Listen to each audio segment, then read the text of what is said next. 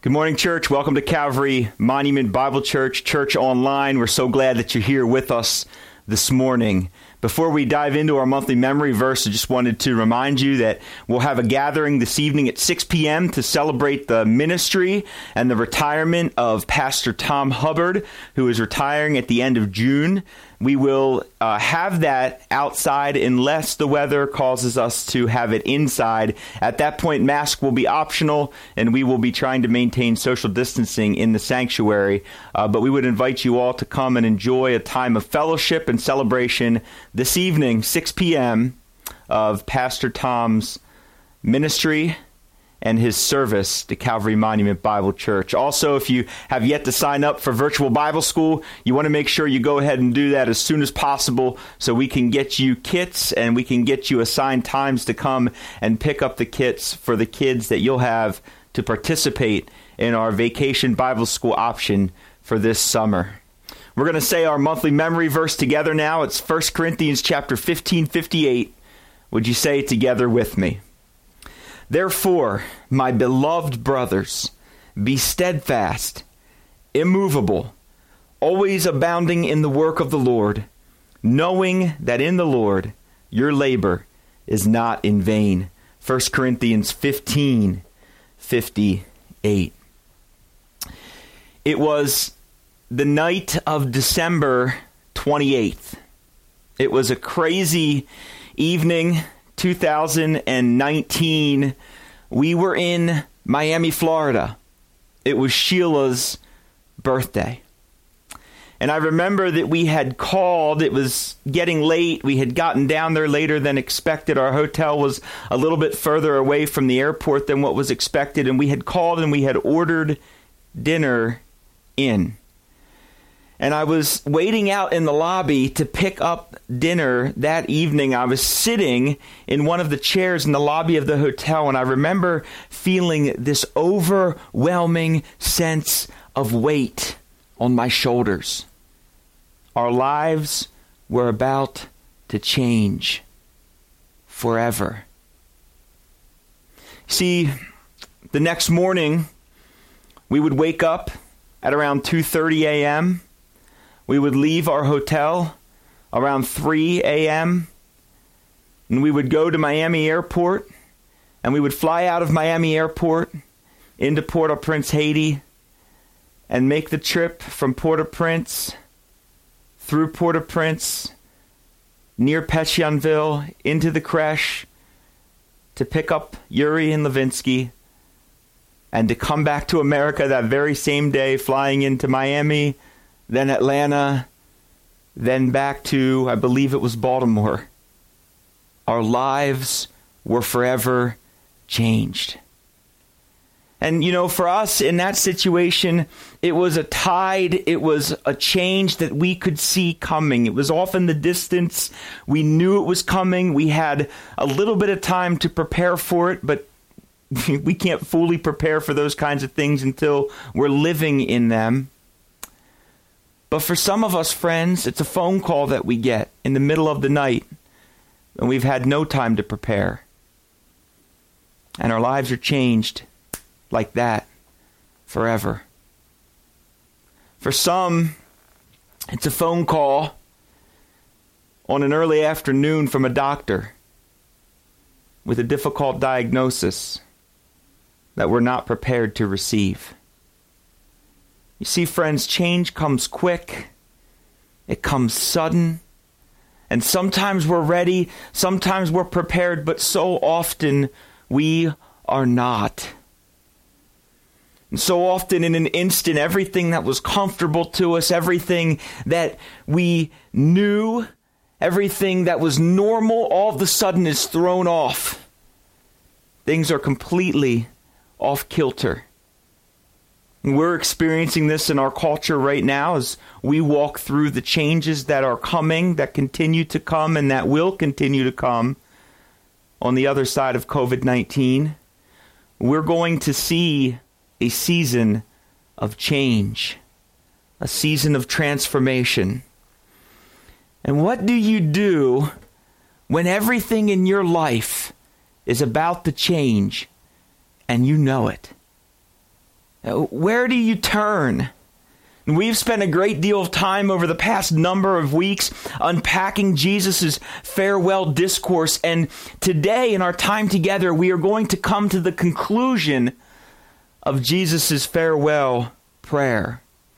Jesus' example in times like this, the very times that we're living in right now in our culture and our world today, Jesus' example was an example of prayer, one of reliance and dependence on the Father, an attitude of humility, sacrificial love, considering the needs and the continued ministry of his disciples. His work complete, his mission accomplished. Jesus could go to the cross with the peace of knowing those whom he was leaving behind would be empowered of God to complete the work they had been given to do. So, what we find in this particular portion of Jesus' prayer is like his final will and testament for the church. Essentially, that is what we are going to be looking at today in John chapter 17 as we conclude the final six verses of Jesus' prayer. We are going to see what Jesus' desire for his church is. What does he intend for his bride to look like?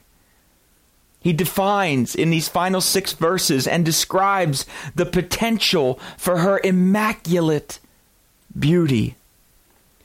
When the day comes and the church finally presents herself to Jesus, what will she look like? What does he desire for her to look like?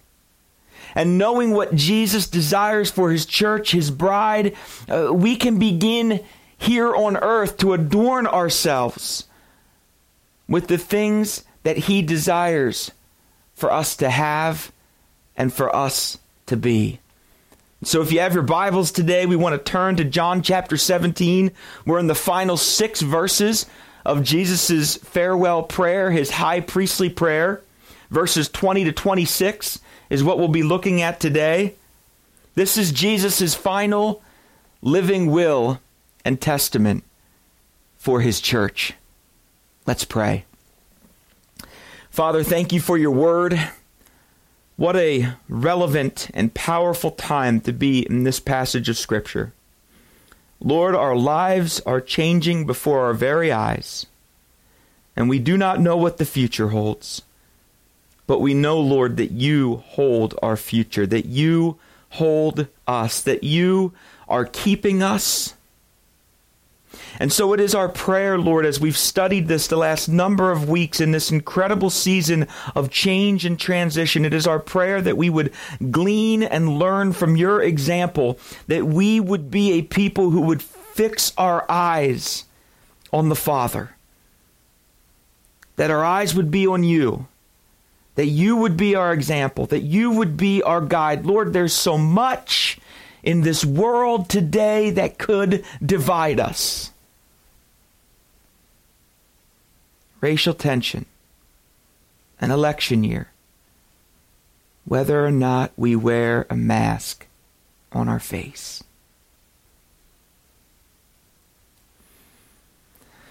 Oh, Father. We need our eyes fixed on you. You're going to have to accomplish a victory in our hearts and in our minds in this season, Lord. We are too weak to be united on our own. Help us keep our eyes on you. Help us find our strength in you. Help us find our hope and our confidence in you. Give us courage to change Give us faith to make difficult decisions in these days. Motivate us to love one another and to love you in the same manner that you have loved us. It's in Jesus' name we pray. Amen. John chapter 17, verses 20 to 26. This is the final six verses of Jesus' prayer. I do not ask for these only, but also for those who will believe in me through their word, that they may all be one, just as you, Father, are in me, and I in you, that they also may be in us, so that the world may believe that you have sent me. The glory that you have given me, I have given to them, that they may be one, even as we are one. I in them, and you in me, that they may become perfectly one. So that the world may know that you sent me and loved them even as you loved me. Father, I desire that they also, whom you have given me, may be with me where I am to see my glory that you have given me because you loved me before the foundation of the world. O oh, righteous Father, even though the world does not know you, I know you. And these know that you have sent me. I made known to them your name, and I will continue to make it known, that the love with which you have loved me may be in them, and I in them. There are two primary themes that fill the final six verses of Jesus' high priestly prayer. And the first, church, is that we would be one. And there is something motivating about the reality that at the end of Jesus' life, when the world is caving in on him, when any one of us in the same position would be worried about self preservation and self protection, that he gives it up and goes to the Father. And friends, have you considered that this particular prayer is for you and for me? This is Jesus praying for his church praying for those who would come on the tails of the ministry of the disciples. Jesus is nearing the moment of the cross, and in the midst of what is going to be incredible personal turmoil, when he's faced with this unstoppable tide of torture and despair and loneliness, he goes before the Father and he prays for you. And he prays for me. Verse 20 I do not ask for these only, but also for those who will believe in me through their word. If you are believing at home today, then this portion of Jesus' prayer was for you. We are a people, church, who are the product of the continued ministry of the disciples after Jesus ascended to the Father. He is praying here for us. And, and this portion of Jesus' prayer, as we read it, we can see that there's instruction, there's exhortation, there's encouragement. There's even a foreshadowing of Jesus' future ministry of intercession, one that Paul talks about in Romans chapter 8, 34. In many ways, Jesus is already interceding for us in this particular portion of his prayer. It says this in Romans 8 Who is to condemn? Christ Jesus is the one who died. More than that, who was raised, who is at the right hand of God, who indeed is interceding for us. Dane Ortlund, in his fabulous book titled Gentle and Lowly, describes the continual intercessory ministry of Jesus on our behalf as, quote, a daily application of his work of atonement, end quote. And what I see here in this passage is such an incredible example of Jesus' love for his people. All that he is facing, and he's not concerned with himself, his legacy on earth. Rather, he's concerned about the people who were given to him by the Father. And what is most important here, especially in these first three verses, in verses 20 to 23, what we are most clearly seeing is what Jesus is actually desiring to see in his church. In verses 21 to 23, it's resoundingly clear and strikingly compelling. It's a concept that's so simple to say, but, church, it is one of the most difficult things for us to apply. One of the most difficult truths for the church to apply. And it's over and over and over again. Look at the beginning of verse 21 that they may all be one. Then again, in the middle of verse 22, take a look that they may be one, even as we are one. And again in verse 23, I and them, you and me, that they may become perfectly one.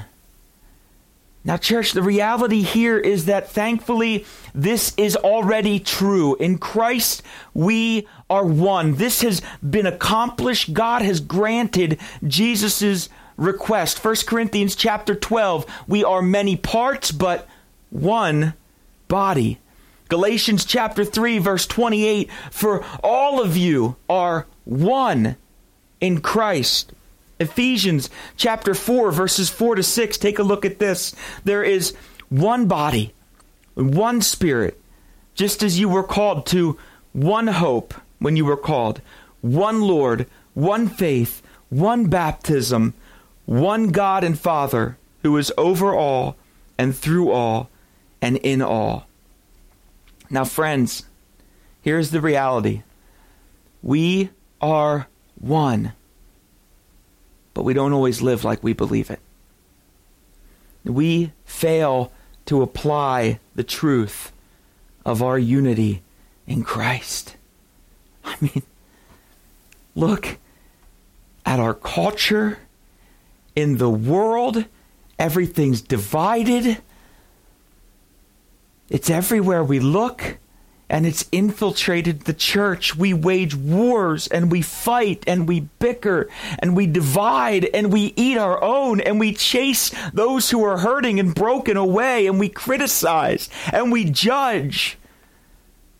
Somebody chooses to wear a mask, somebody doesn't.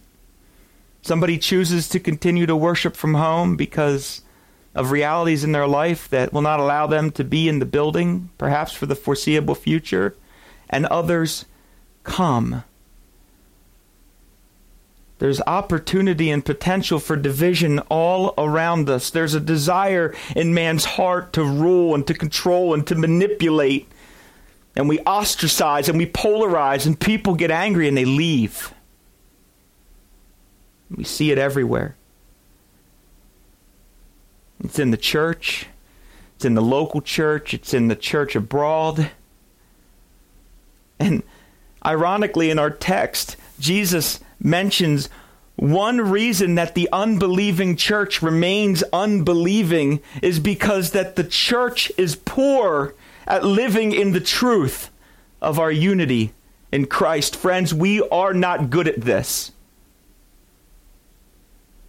Jesus prays that we may all be one. And in the final verse of 21, he gives a reason for this prayer. Look at the final piece of verse 21 with me. So that they may be one, so that the world may believe that you have sent me. Friends, division in the local church, let's not sugarcoat this at all. Division in the local church is a tool of Satan, one that he uses to keep the unbelieving world in darkness. And now here we are, friends. And, and I can't see a greater opportunity for the local church in the world to turn the tide, to change to be an incredible force of unity and love than perhaps what we're facing right now. Yes, we have failed in the past. I have failed. Perhaps some of you have also failed to be a unifier from time to time. Perhaps you have been slow. I know at times I've been slow to express my gratitude, to show love, to embrace change, to promote peace. But here we have an opportunity, one that we can seize together. The world can see the true light of Christ Jesus shining in his church by the way that we climb out of the canyon of COVID 19 together. Church, I am calling us to radical unity. Unity that's countercultural. Unity that will certainly set us apart from the world when we refuse to be divided by all the things that are going on around us. Friends, if if that happens, we will look differently than the world, hands down. It won't happen without a commitment to prayer. It won't happen if our hearts aren't tuned towards grace and mercy. It won't happen if the patterns of our lives aren't directed towards compassion, towards gratitude, and towards humility. And here we are, so ironically, in an election year. More division is coming. The signs will be everywhere. Red and blue will adorn our streets. Commercials will come on the TV. There will be ads. You will receive mailings. People's names will be drugged through the mud. Their lives will be exposed and laid out for all the world to make decisions over whether this is a good person or a bad person. And oh, there's even more potential to bring division. Our failure already within our country to acknowledge our own problems with racism has been a cause for divide. The wolves of division are circling about. Where will we fix our eyes? Where will we go, church? Who will stir and motivate our hearts? Who will compel and move us towards love and unity? The challenge for us, church, the challenge as we seek to climb out of this together is that corporately we must commit to keep our eyes on Jesus, the Good Shepherd. This is going to set us apart. Jesus talked about this last week in John 17 17. Sanctify them in truth. Your word is truth. Unity will set the church apart from the world. We are one in Christ. We need to behave like it. Now is our chance. This is our time, church. This is the opportunity that God has placed before our church's generation. The Holy Spirit is able to use our example of unity to draw people unto the Father for salvation. What a testimony. What a testimony would unity have in this culture and world today that people would look at the church and say, How have they stuck together? My goodness. Look at how strong they are. They're supporting and encouraging one another. There's folks that are worshiping from home. There's folks that are coming to the building, and they're ministering to all of them.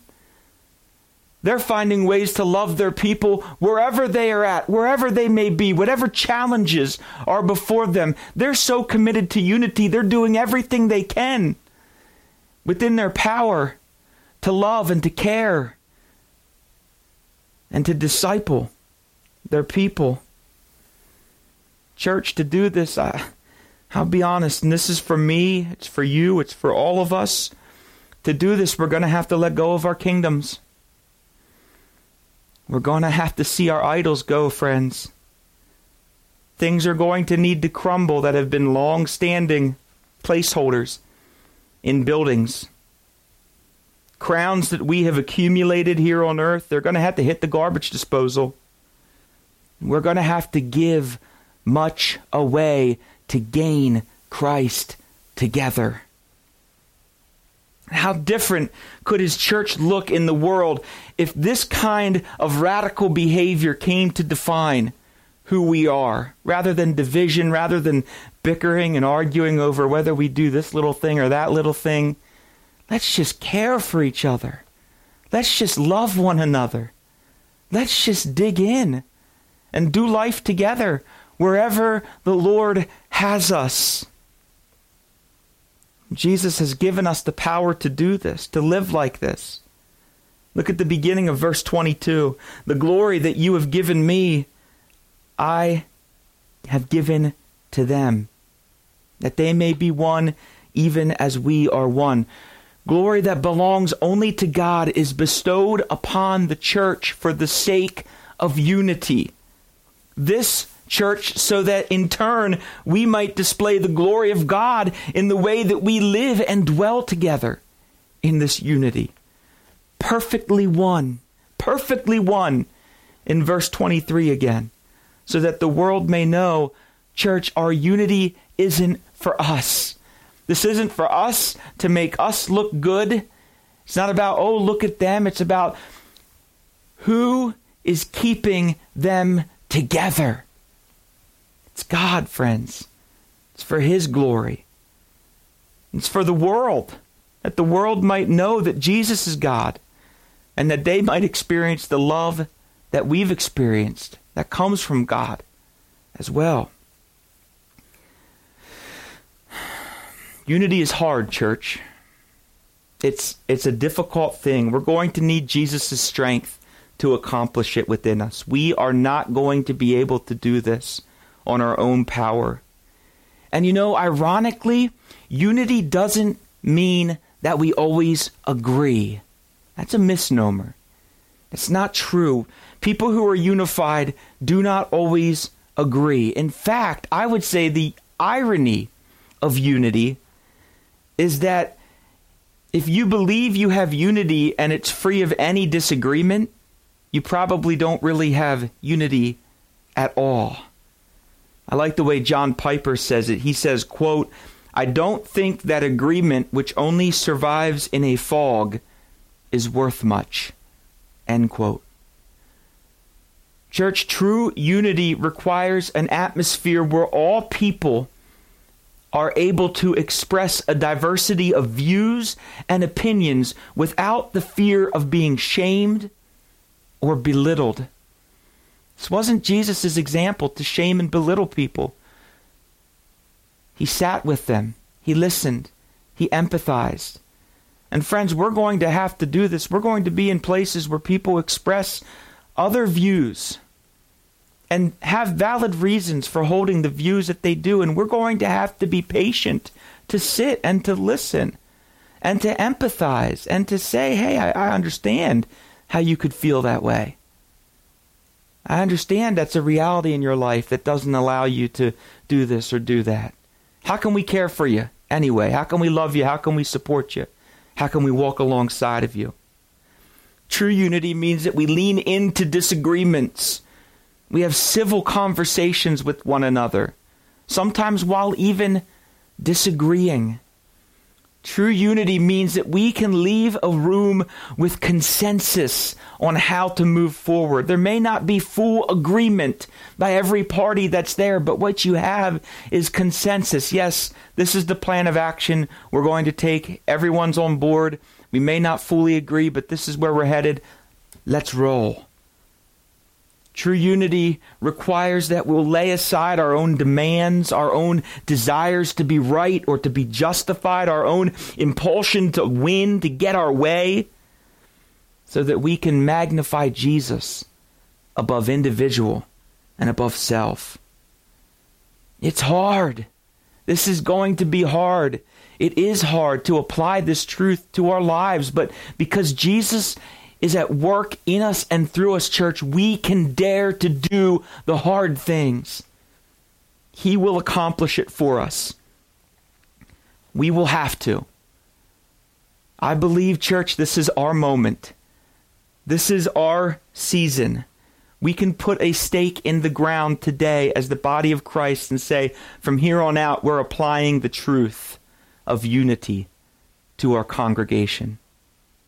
This is what Jesus desired for his church, and we desire to live it, keeping our eyes fixed on the Father for the sake of togetherness. Jesus is going to continue his prayer. He's going to draw us towards the second major reality, the second hallmark that defines what he desires to see for his church as he ends his sentence in verse 23. What he does is he ends by acknowledging that the same love that the Father had shown the Son is also available to the world.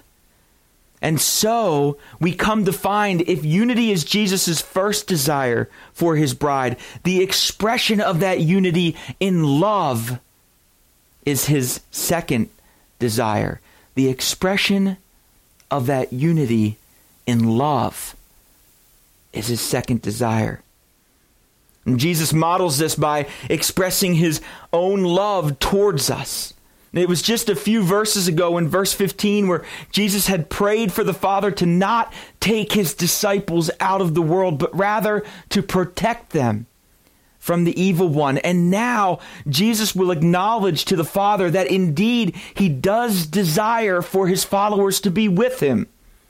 Take a look at verse 24. Father, I desire that they also, whom you have given me, may be with me where I am and and now the purpose. Why? Why does he desire for us to be with him? Continue on in verse 24 to see my glory that you have given me because you loved me before the foundation of the world Jesus longs for his believers to be with him so that we can see his glory. And again, that theme of glory that started all the way back in John chapter 1. Remember, we said this was a theme that's carried on throughout John and how John chapter 1 really foreshadows all of what comes in John. And so this theme that continued in John chapter 1 is carried through into John chapter 17 all the way, friends. The glory of God, the glory of Christ, all the way to the cross. We are united in love for the glory of God. And it's a glory that flows from the very love that the Father had for his Son, and it's a glory that we will one day see ourselves. What will the bride of Christ Think about this, church. What will the bride of Christ declare when we finally see him and we get to witness the fullness of his glory and it's on display before us for the very first time? There's a clue in the book of Revelations, a beautiful text. Revelation chapter 19, verses 6 to 8. Listen to what John says here. Then I heard what seemed to be the voice of a great multitude, like a roar of many waters, and like the sound of mighty peals of thunder, crying out, How powerful, right? Hallelujah! For the Lord our God, the Almighty, reigns. Let us rejoice and exalt and give him glory, for the marriage of the Lamb has come, and his bride has made herself ready. It was granted her to clothe herself with fine linen bright and pure. And the fine linen is the righteous deeds of the saints. Those righteous deeds, friends, are what we do in love. It's the work that God brings us that He's prepared beforehand for us to do. In Ephesians chapter 2, it talks about this. And all of what He's brought to us is to be accomplished in love. And Jesus uses this phrase here in back in John 17. He says, before the foundation of the world. And when we see Jesus use a phrase like this, or one of his apostles, like Paul, he uses it in Romans and Ephesians, we need to realize that they're talking about eternity past. Jesus is not saying here that he had a beginning. He's simply expressing the reality of his eternality in a way that our minds might be able to better grasp and understand it. Perhaps today we might say something like, as far back as you can possibly imagine. But even that phrase doesn't really do it justice because we're so conditioned by time here on earth. And though the world is largely unable to understand this reality, those who know Jesus can dimly see its truth in the world today. We can see the glory of God, the glory of Christ at work in our world today, friends. When, when Jesus grows his church in the face of immense turmoil and persecution, and people come to know him, and he continues to build we witness his glory. When believers shine together as lights in a crooked and depraved generation, we witness the glory of Jesus. When brothers and sisters in Christ love and meet one another's need, we catch a glimpse of his glory. When the gospel goes forth and the spirit moves and hearts are regenerated and minds are transformed, we witness a dim reflection of the glory of Christ. Here, though, we do not fully experience it. Yet one day we will fully cherish and know and celebrate the magnificent glory of the Word become flesh. And so, in Jesus' final verse, we see again clearly the purpose that he fulfilled and the fruit that it produced. Look down at verse 26. The purpose he fulfilled, the fruit it produced I made known to them your name, and I will continue to make it known, that the love with which you have loved me may be in them, and I in them. Jesus fulfilled his purpose of making God known to those whom he was given he will continue the work of making God known through the ministry of the Spirit and His Word today, and all of this so that the church might be adorned in radiance with the fruit of love. The same love with which the Father loved the Son is alive and at work in the life of the church, in the person and in the work of the Holy Spirit. So, this is a lot, church. And we ask ourselves this question how might our lives look in light of these realities? As Jesus is preparing for the cross in our text today, he is looking ahead at those who would believe the church. He is defining and describing how the ministry of the church should look in light of his ministry.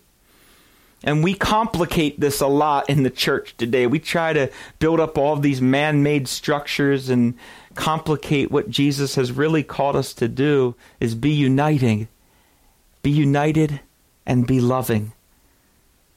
The greatest motivators of unity are gratitude and humility. Those are the greatest motivators of unity, friends. When we are thankful, when we are humble, we will be a unifying people. And the greatest indicators of if we are loving is the fruit of the Spirit. It's in the book of Galatians joy, peace, patience, kindness, goodness, faithfulness, gentleness, self control. This is how we know that we're loving. If we are to fulfill the mission that we have been given by God to do all things for His glory, we say loving, living, and leading for God's glory. And if we are to find ourselves growing in a greater love for God, and a greater love for each other in this season, then we will need to fix our eyes on Jesus. He will need to do the work within us. The power of God, friends, is made perfect in our weakness. If we believe that, then our weakness becomes our greatest strength, our greatest asset. And so I ask us the question today, perhaps many questions, church. What role will we play in unity and in the unity of our body as we climb together out of the fog of COVID 19? What role will we play in embracing and addressing the problem of systematic racism in our country? How might Jesus use us to help promote unity and understanding? How might we show empathy to our brothers and sisters who are hurting? Will our motivation of love be growing stronger than our motivation to be justified or to be right? Will we desperately grasp and cling to that which we cannot hold on to here on earth? Or will we open up our hands and give up control so that we might gain Christ together? And I've said, church, already, and I'll say it again now is the time to put a stake in the ground right here today. Next week, we look forward to a broader reopening. We're inviting you to come back to our building, but we know the reality of the culture and the world we live in today that there will be many of you who are unable to come back. you live at places where you are unable to travel because of the realities of COVID 19. Perhaps you're caring for loved ones who are at risk. You may be a primary caregiver for someone who is highly at risk. You may live with a person who is highly at risk. Many of our lives have been affected by this virus. People whom we know and have loved have been affected and have gotten this virus, and has caused a real pain and trauma for many of us. Friends, we will all come back at our own time in our own way to this building. And what we want you to know is through the entirety of this season, we will be loving you and caring for you wherever Jesus has you. And we want you to know that. We want you to be confident in that. A year from now, when we look back on this time and reflect on the lessons that Jesus has been teaching us in this season, what will be our greatest takeaways? What will be the new landscapes for ministry that Jesus has painted for his church to enjoy? What new patterns will have been established in our lives? What will look differently than it had before COVID 19? And how will we be rejoicing in it? And finally, what unifying part did each of us play in the shaping, in the forming, in the embracing, and the advancement of the never changing gospel message in this tumultuous and ever changing world? Let's pray. Father, we know that you desire for Jesus' church to dwell in unity and to be defined by love. We have complicated this. We confess that today. And we repent of our complication of these things, Lord. We repent of any man made structures that we have built that complicate the individual mandate that each of us have to love one another and Father, we acknowledge that for every single person, you have placed a myriad of relationships in our lives. And we confess today that we have not loved all of those relationships well. And Lord, we need your help. We need your help to be better fathers and mothers. We need your help to be better children. We need your help to be better neighbors, to love the people in our communities better. We need your help to love the people of our congregation better. Lord, we complicate this. We we try to do so much to make ourselves look so good. I am one of the biggest violators. But friends, all we need to do Church, all we need to do as we come before our Lord today is consider the people that He has placed in our lives, that you, Father, have placed in our lives. People that may just need a phone call, may just need a, a walk in the park, a Zoom meeting, whatever it may be, an email, a letter, a card a word of encouragement. Father, our prayer today is that you would help us walk out of this season in unity and in love. That you would draw us together. That you would help us live the example of your Son, Jesus. So thankful for what he's demonstrated and displayed in this book of John.